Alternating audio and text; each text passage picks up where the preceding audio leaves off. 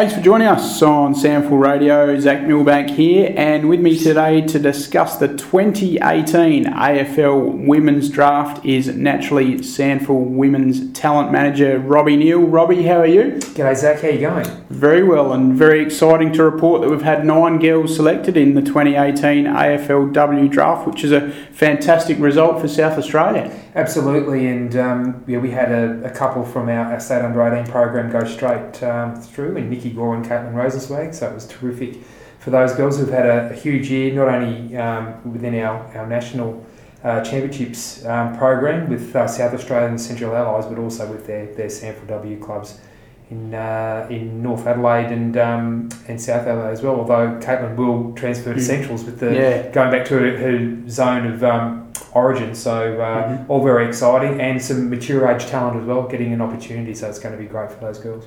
Terrific to see uh, nine, of the nine selected. Obviously, that represents uh, 13.2% of the draft pool we worked out, which is the strongest result uh, for South Australia in the three years of the AFLW draft. Absolutely, and with our, um, our I know the boys space, it's around a 15% target, you know, each year. So that's um, that's terrific, and I can see that number going up in, in the future as well, Zach. But whilst the the draft um, process is is confined to, to state based draft mm. primarily, uh, and with a number of our players nominating interstate, um, but it does, I suppose, um, restrict the uh, the overall number that you can actually get. So, mm. but yeah, I'm I'm really excited to see where that goes, um, especially with our developing um, underage programs within our SANFL clubs and obviously our, our developing um, state programs.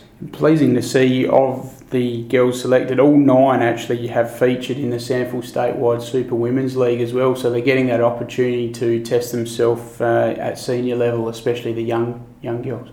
Yeah, and look, it's it's terrific for them. Um, they it's probably their first experience at actually watching themselves play as well. So they'll, they'll do a, mm. a lot of revision with their coaches and um, and get some understanding of of uh, you know setting up and, and reviewing games and, and, getting better each week. So the professionalism's certainly gone up. And um, in speaking with a number of the girls that have been through the SANFL W system, they've been really um, impressed with, with which the, the professionalism has, has helped um, improve their, their game and they, they feel right at home at their respective clubs who have been uh, you know, very hospitable in, in making mm. sure that there's a, um, you know, all the players have a sense of belonging within uh, the four walls of the footy club fitting reward for Nikki Gore to be taken, the first Croweater taken at number eight by the Crows. Um, only top 10 pick uh, from South Australia in this year's draft. Uh, she just worked so hard, hasn't she, and really dedicated herself to uh, make a career out of playing AFLW. She's an absolute professional in everything she does. She's really hard on herself, and sometimes that can be a,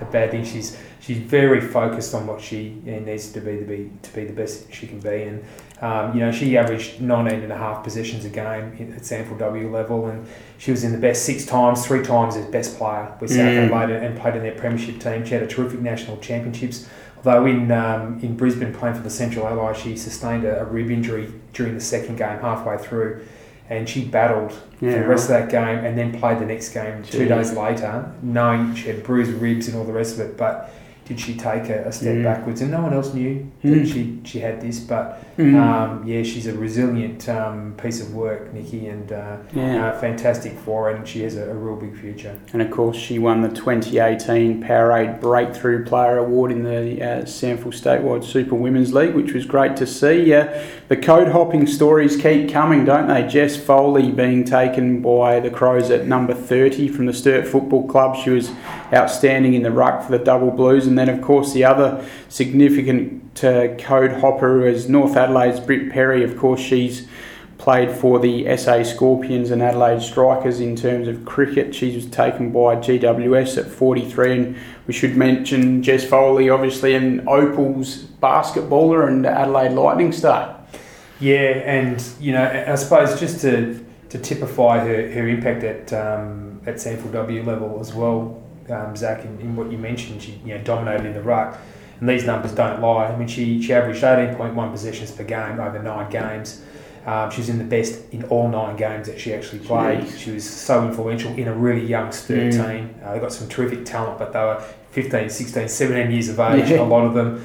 Um, she was first in the league with hit outs, 232 overall, average of, of over 25 a game. And she was uh, she took 46 marks as well, averaging just over five a game, and she was second in the league there. So Mm. uh, she had such a, a terrific influence on. Uh, Especially on the younger players, and she's even gone back to, to help out with the under 15s as well, uh, Yeah. coached by Tess Maple Okay. um, working with them um, on some some uh, different facets. You know, during the Yeah. statewide Super Shield uh, in August September this year. So she's putting back into the into the footy club as well. So Mm. she she got a lot out of Sturt this year, Yeah. and, uh, it's giving the opportunity. But she invests back That's into great. it, which I suppose typifies what a person she is. And Britt Perry, a real sporting all rounder, because just the way she plays the game, you can just tell she knows exactly where to run on the footy field and the way she uses the footy. What a natural. You know, she Mm. was ninth in the league um, at 17.1 possessions a game, and she kicked eight goals, so she Mm. can get forward as well. And she's, she's very talented um, in that way. She can play on ball and then go forward, and even kicks goals while she's on.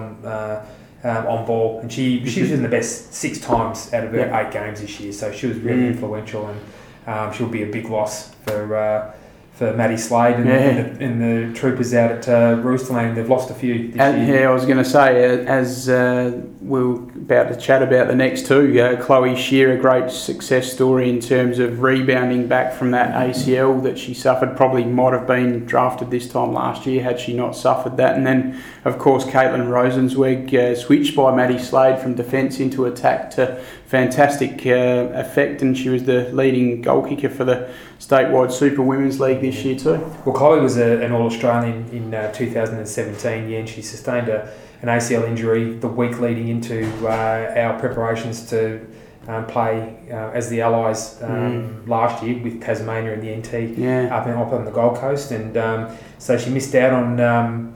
Uh, on that team, and uh, yeah, it was a it was a real shame. Um, so twelve months down the track, yeah, she would have been taken by Adelaide last year, but she's Mm. she's put in the work to re- rehabilitate herself, and the Crows have supported her during that period as well.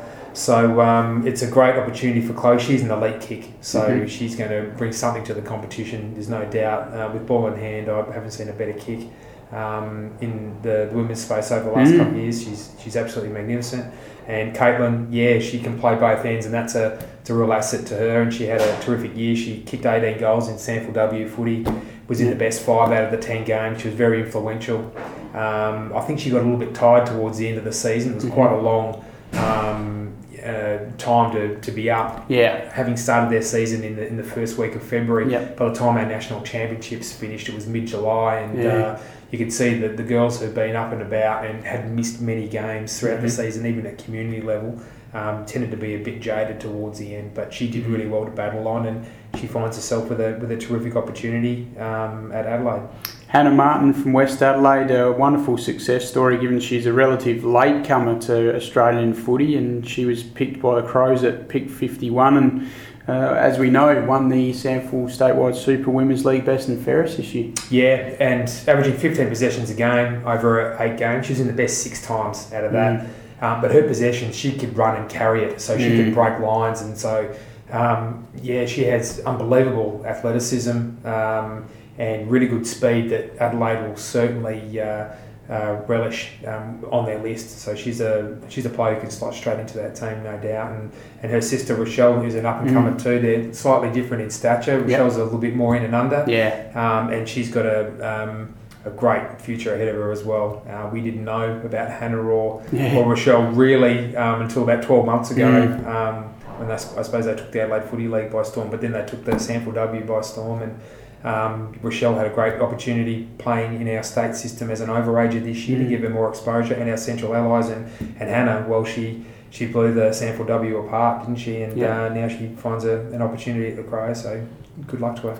the sole South Australian taken by Carlton was North Adelaide's inaugural skipper Jess Edwards at number 42. Great to, to see her persistence really pay off because we, as we know, she was doing everything possible to get picked, including uh, heading over to the VFLW to play with Collingwood. Well, we we tracked uh, Jess um, quite regularly with GPS last year, and she would regularly run over ten kilometres a game with good speed efforts too. So Mm. she can she can run. She covers the ground, links on, makes two v ones uh, simply through um, her work rate. So she's um, she's got the tank. She averaged this year. She only played five games with. With North, having Mhm. moved to Melbourne um, prior, so she played five games. She was in the best four out of those five Yeah. games, and she averaged 24 possessions a game. She was second in the league on averages there, but Mm. every time she played, North will win. Yeah. There's, there's absolutely no, no doubt about it. She made a huge difference in their ball movement, Mm. um, her leadership as well, and her athleticism is, is absolutely second to none. And um, I don't think anyone last year really got within a couple of kilometres of her in terms Mhm. of distance covered too. So Yep. she was she's an outstanding athlete. And then at the back end of the draft, uh, Lisa Whiteley from South Adelaide taken by GWS at pick number 52, and also Ebony O'Dea from Norwood taken at 68 by GWS. And interestingly enough, both have links to Chrissy Steen, so uh, I think there's something in that, isn't there, Robbie? Yeah, absolutely. Well, Ebony played at, at Norwood, but also had links to Adelaide Uni, and, and Yeah. Lisa was was uh, solid there for, for South Adelaide. So um, obviously uh, drafted upon uh, a a need for Yeah. their list, Defence. and um, yeah, absolutely. And um, yeah, Chrissy will have her fingerprints all over that, and so um, and that intel is is crucial, you Mm. know, around the league, around Australia when you you're making a decision on this and you, you're looking at your, your list management and, and what your needs are. Um, it's uh, it's really handy having people who uh, who understand certain players and know Mhm. what they can give for your particular team.